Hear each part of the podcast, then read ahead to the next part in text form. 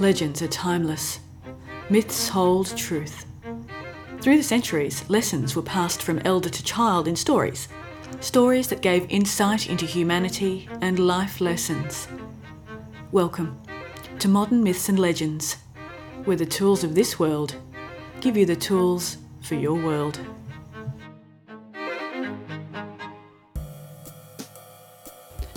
One of the secrets of comedy known to die-hard fans and comedians alike, is that comedy doesn't just happen. It takes practice, and this practice is often in front of trial audiences. Being part of a trial audience can be like doing jury duty. It sounds exciting at first, but quickly becomes tedious and arduous work. You'll start out full of hope, filled with expectations. This will be a story you can tell your grandkids one day. That time you saw the now famous comedian when they were just starting out. How your laughter helped to shape their now legendary routine.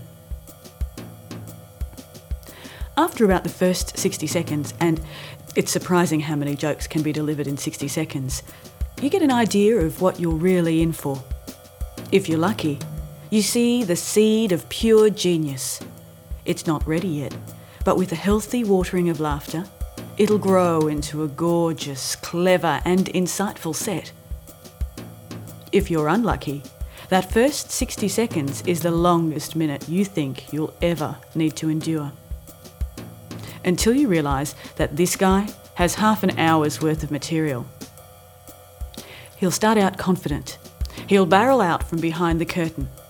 This is the most confident that he will be, and most of that confidence is to compensate for the terror that he and his material are just not good enough. I must pause here to gently remind you that speaking in public is one of the most feared activities in the world, the stuff of nightmares, the reason for cold sweats and wet palms. It takes a brave, brave person to stand alone in front of others, and it takes even more guts to do that when everyone is expecting you to make them laugh. It is not for the faint hearted.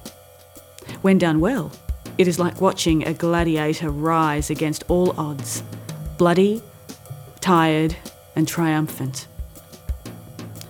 When it's done poorly, it's like watching someone commit suicide by rubbing themselves against a cheese grater.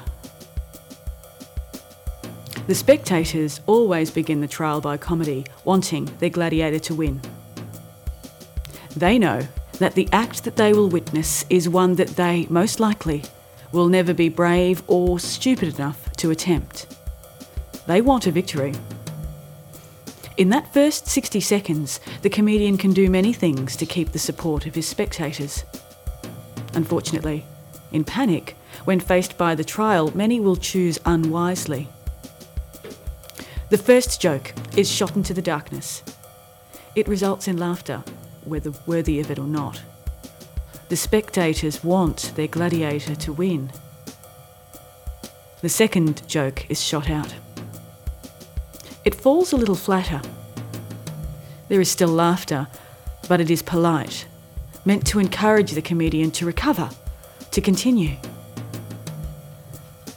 Two things will now happen. At an animal level, the comedian knows that his joke has failed.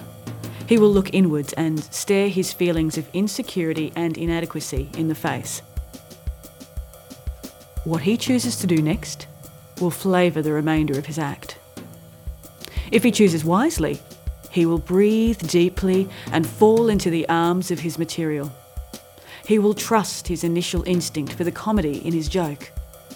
He will hear where he could tell the tale more clearly, where his timing was rushed where the joke needed more tension so that release could be found in laughter. It will not be perfect, but it will be a solid foundation for rebuilding the set. If he chooses unwisely, he will direct his internal insecurities outwards. He will blame the audience for not getting the joke. He will punish them for not being as clever as he by attacking them. They will now be material for the remainder of his trial.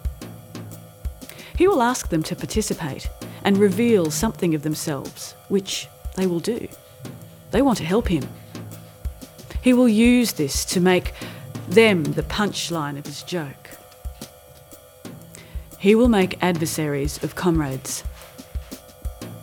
There is no crueler blood sport than a trial by comedy. But if the comedian trusts the audience and their instincts, they will survive and fight on. And the moral of the story? Trust your audience.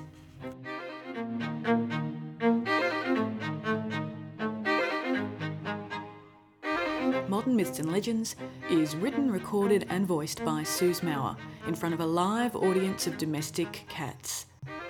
Incidental sound effects, music effects, and the loop used as the show's theme song is provided by GarageBand.